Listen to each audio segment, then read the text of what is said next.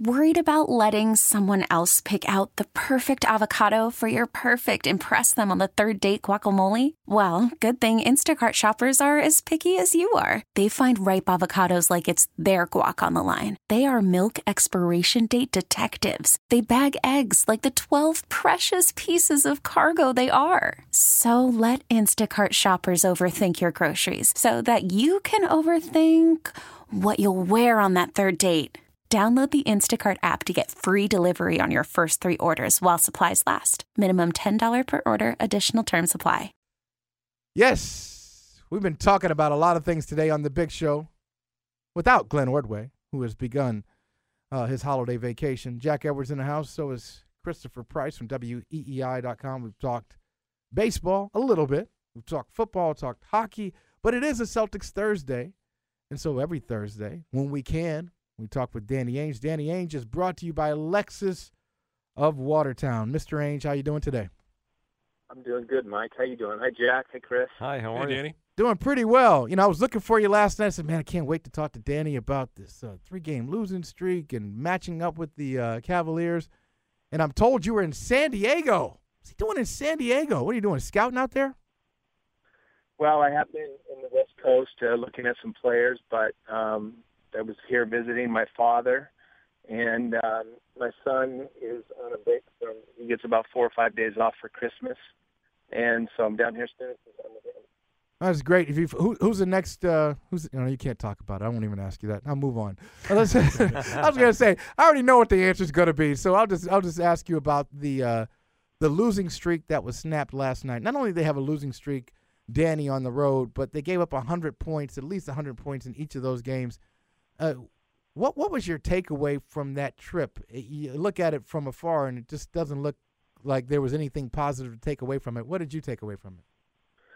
Well, I think first of all, you know, you, I watch a lot of basketball games and a lot of teams playing, and um, you know, one one thing that's a credit to the franchise and, and our team is, uh, you know, we're getting everybody's best performance each night. I've watched some of, I've, I've watched other than San Antonio, I've watched a lot of games of Houston and and um, Chicago, and they've had some real ups and downs and some real stinkers, and you know they both look really good against us. And I don't think it was just us. I think that we ran into hot shooting and and some good play.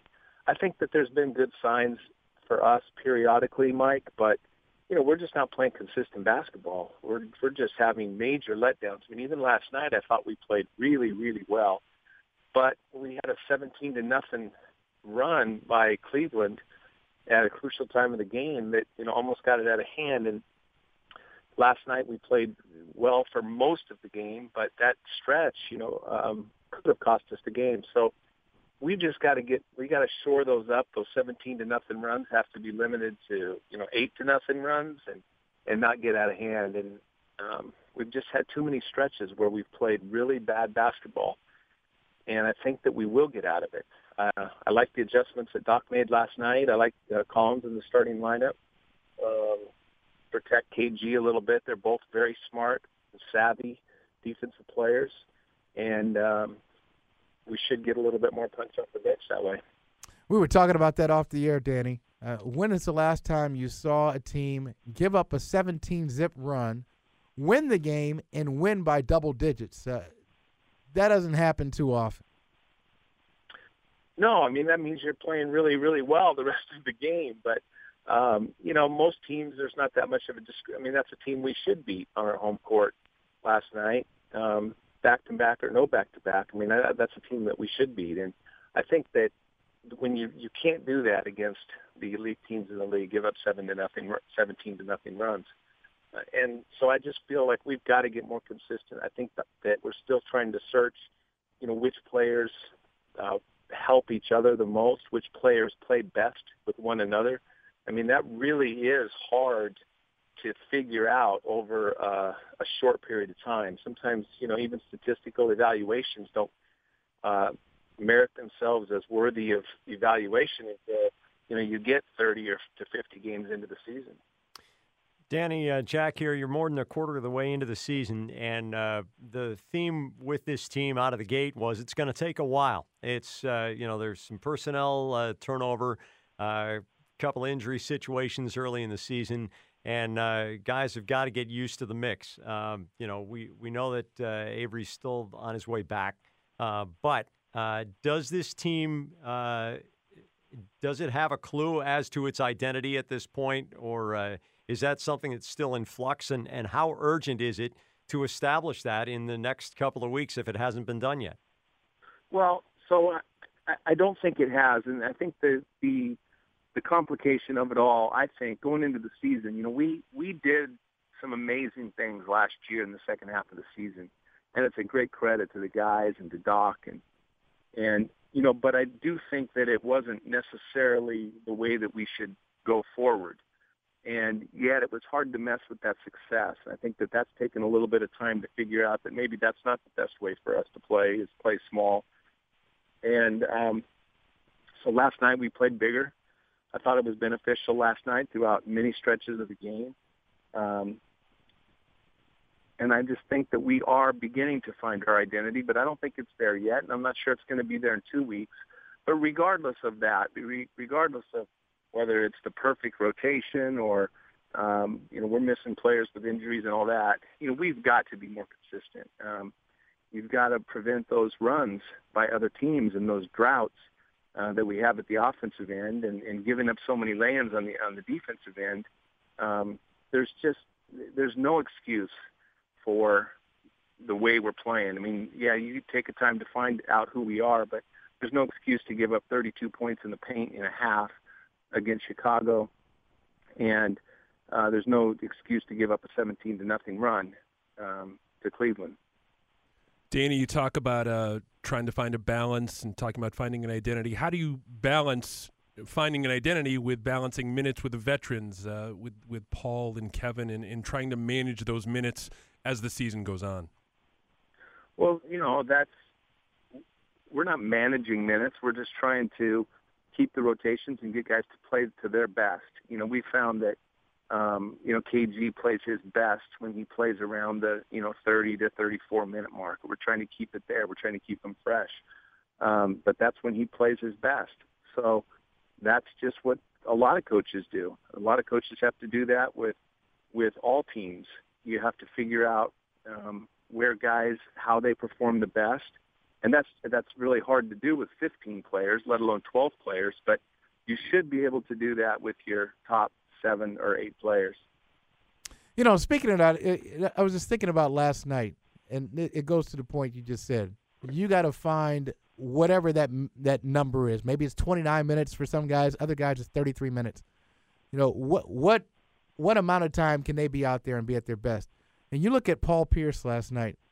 We, I think we always want to uh, create a guy's legacy or figure out uh, what he is or what he was before that guy is done playing.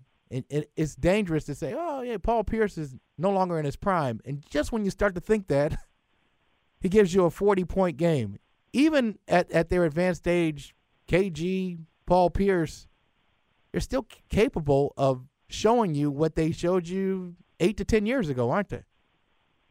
Oh yeah, you know I always felt uh, that you know when I was that age and still playing in the league, I always felt that I could do what I always could do.